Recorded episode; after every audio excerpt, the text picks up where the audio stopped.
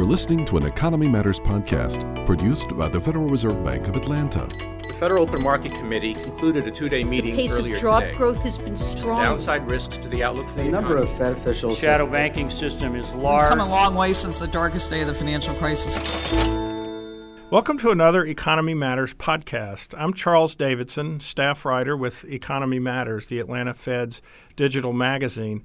And today I'll be talking with Amy Goodman. Amy is a vice president based in New Orleans, and she is head of the Atlanta Fed's cash operations throughout the six states of the 6th District.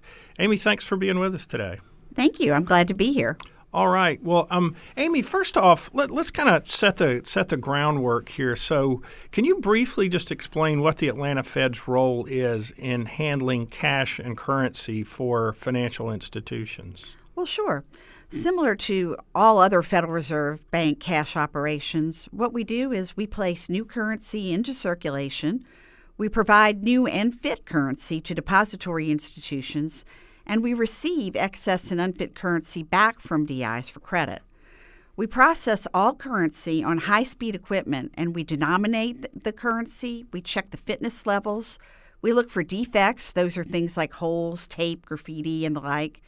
We authenticate the currency for genuineness, and finally, we destroy unfit notes and prepare the fit currency that's left for further distribution. We also act on behalf of the U.S. Mint in serving as a distribution network for U.S. coin. Our district covers the southeast portion of the United States, and we've got operations in Atlanta, Miami, Jacksonville, and New Orleans. In addition, our Miami office serves both domestic and, national institutions for a large number of countries around the world, most predominantly in Latin America. So, Amy, we we find uh, uh, counterfeits, I guess, a few here and there. Oh, yeah, a few. We certainly do.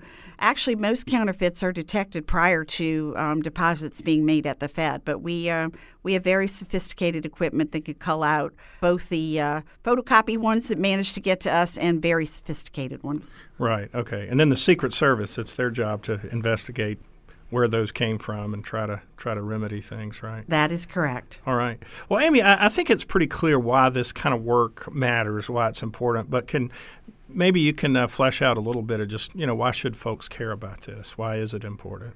Well, we help to fulfill the cash mission of the United States, which is to maintain confidence in U.S. currency and to meet the needs of the marketplace. We do this by supplying currency and coin to meet domestic and international demand, both on a daily basis and in times of stress by maintaining the quality and integrity of the currency in circulation and also ensuring that all of our financial community have ready access to cash. Speaking about access to cash, we hear a lot these days about the rise of electronic payments. Most of us use debit cards and pay for things online, and even about alternative currencies like Bitcoin.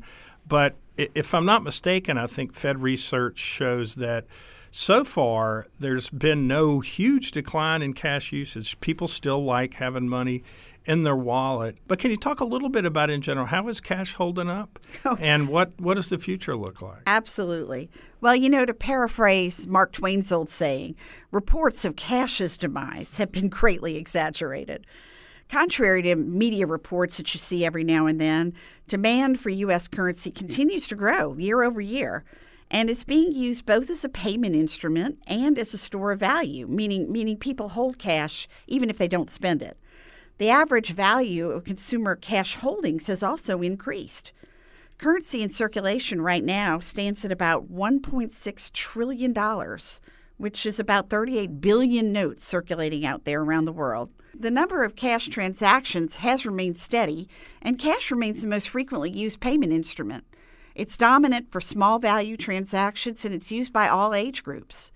Its role in crisis situations is so far just irreplaceable. Also, U.S. currency is the world's reserve currency, and it's held as a store of value across the globe as a hedge against local currencies' destabilization or devaluation. While we see some increased usage in, say, debit cards or mobile payments, Generally, those increases are taking market share away from other types of cards or non paper payment options. We closely monitor trends in the payments landscape, and we feel that some decline in cash usage may occur eventually as other instruments mature. But it, I think it's safe to say that a lot of cash will continue to be around for a very, very long time. Right. And some you mentioned the overseas uh, folks using U.S. currency as a store of value. Is it not correct that actually the majority of currency, U.S. currency in circulation, is held outside the U.S. borders?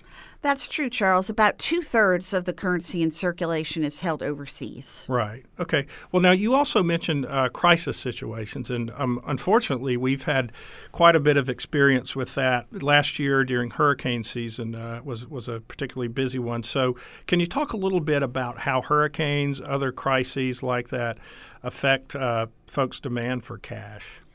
Well, cash becomes king during any type of contingency situations because it can be used even when power outages occur or electronic systems fail. It's ubiquitous, it's readily accepted, anonymous, works well in emergencies, and it can be used by all ages. Because of this, demand for cash soars in the lead up to a crisis and in its aftermath. For example, with Hurricanes Harvey and Irma, peak Federal Reserve Bank payment volume was nearly five times greater than normal than the prior 30 day average leading up to those events. When the crises abated, the money flowed back to the Federal Reserve banks, creating extremely heavy receipts to be taken back in and processed. So these events definitely have a dramatic impact on cash. Right. So, how does the Fed plan for emergencies like this? Well, we plan all the time. We have a very comprehensive set of contingency plans that addresses scenarios that can range from just a few days to actually several years. We practice executing those plans with tabletop exercises and with training and also industry collaboration. We know that no two crises are alike, so we stress flexibility and nimbleness in our responses rather than sort of a rote execution from a book. We also know that we're not the only link in the supply distribution chain, so we work closely with the armored carriers that run the transportation networks and, of course, our depository institutions to ensure that they also have plans and are prepared to respond. Our staff understand the critical nature of their roles in meeting currency needs in times of stress, and they're prepared to work long hours leading up to an emergency and also to re enter the operation as a first tier responder as soon as possible following a disaster. We facilitate that by providing our Tier 1 staff, as they're called, with hotel rooms in our designated evacuation area and other support for themselves and their families so that they're positioned to get to work immediately, meeting the demands of the financial community. Staff safety is paramount to us, so we seek ways of ensuring that both their safety and our ability to meet our mission can be assured. This year, as we briefly touched on, there were well, we had Hurricane Irma, which affected Florida in, pretty substantially, and then of course in Puerto Rico, Hurricane Maria was was really devastating, and they they uh, of course continue to to struggle to recover from that. Now, as I understand it, Amy, our cash operation stepped in to supply the financial institutions in Puerto Rico, which typically would be supplied out of the New York Fed. But can, can you talk a little bit about how uh, we responded in Puerto Rico and as well as in the wake of Irma, and maybe how, especially uh, the situation in Puerto Rico, was maybe a little bit different from even past crises? Absolutely. Well, Hurricane Irma was unusual in its tremendous size, the potential strength that it had upon landfall, and also the fact that it came on the heels of the devastation from Hurricane Harvey in Texas. So that had all of our residents in Florida just extremely nervous. And when people get nervous, they want cash. So this created extremely high demand for cash throughout the state of Florida. And our staff responded beautifully. We, they worked very long hours and at personal sacrifice to ensure that the needs of all depository institutions were met. And as you know, um, that situation did turn out to be a little bit better than was predicted. So Florida is uh, well on the road to putting that that episode behind them.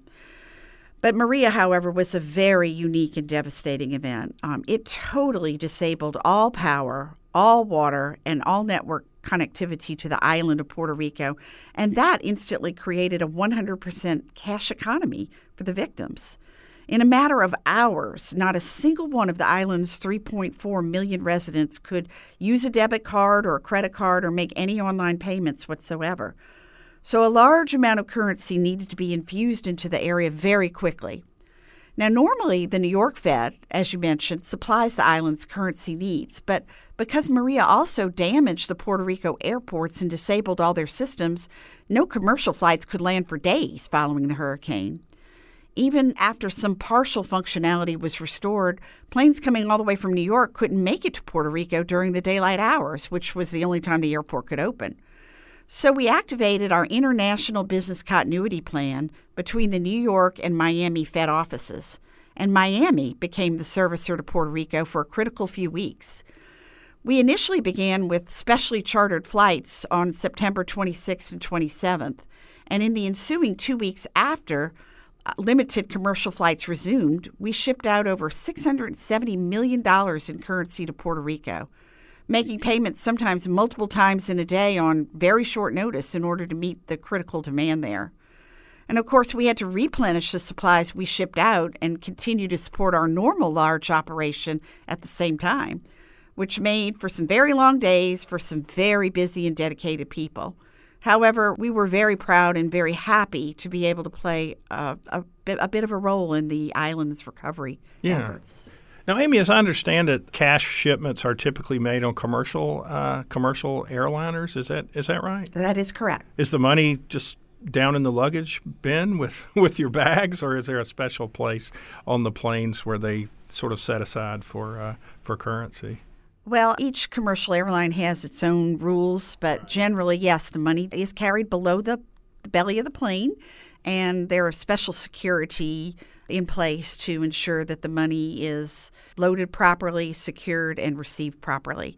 Uh, the Fed, Federal Reserve Bank actually releases the money into the custody of armor carriers. Mm-hmm. So that is an effort that's that's undertaken by the private sector. So now, in the case of Puerto Rico, we shipped, as you mentioned, quite a lot of currency there. Now, once it hits the ground again, it's in the custody of the armored carriers or, or the financial institutions on the ground there, right? And with their infrastructure and such, uh, just so battered by the storm, um, I understand they they found it uh, challenging, to say the least, to get it out where it needed to go once it was on the ground on the island. Is that? Uh, do, you, do you mind talking just a little bit about that? And sure. Yeah, uh, people may have heard media reports in the initial aftermath of the storm saying that there was no money and money wasn't available.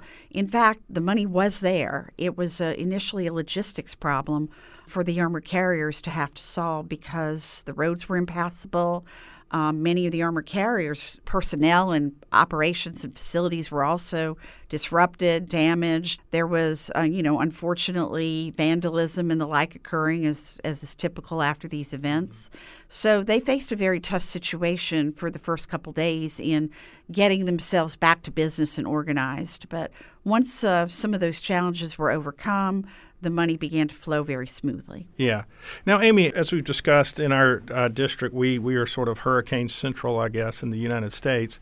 And most people, of course, think of Katrina just because it was so so damaging. Uh, it's been hard to believe it's been 12, well, 13 years now almost. But in any case, d- does that experience, do we draw on that experience? Uh, how does that come into play when we're, we're faced with similar situations now? Well, Katrina was really a defining event for us. It really caused the Fed and its industry partners to bring contingency planning and preparation into the forefront of our operational priorities. I mean, of course, we'd always had contingency plans, but Katrina broke the mold in the amount of damage it caused and the amount of time required for recovery.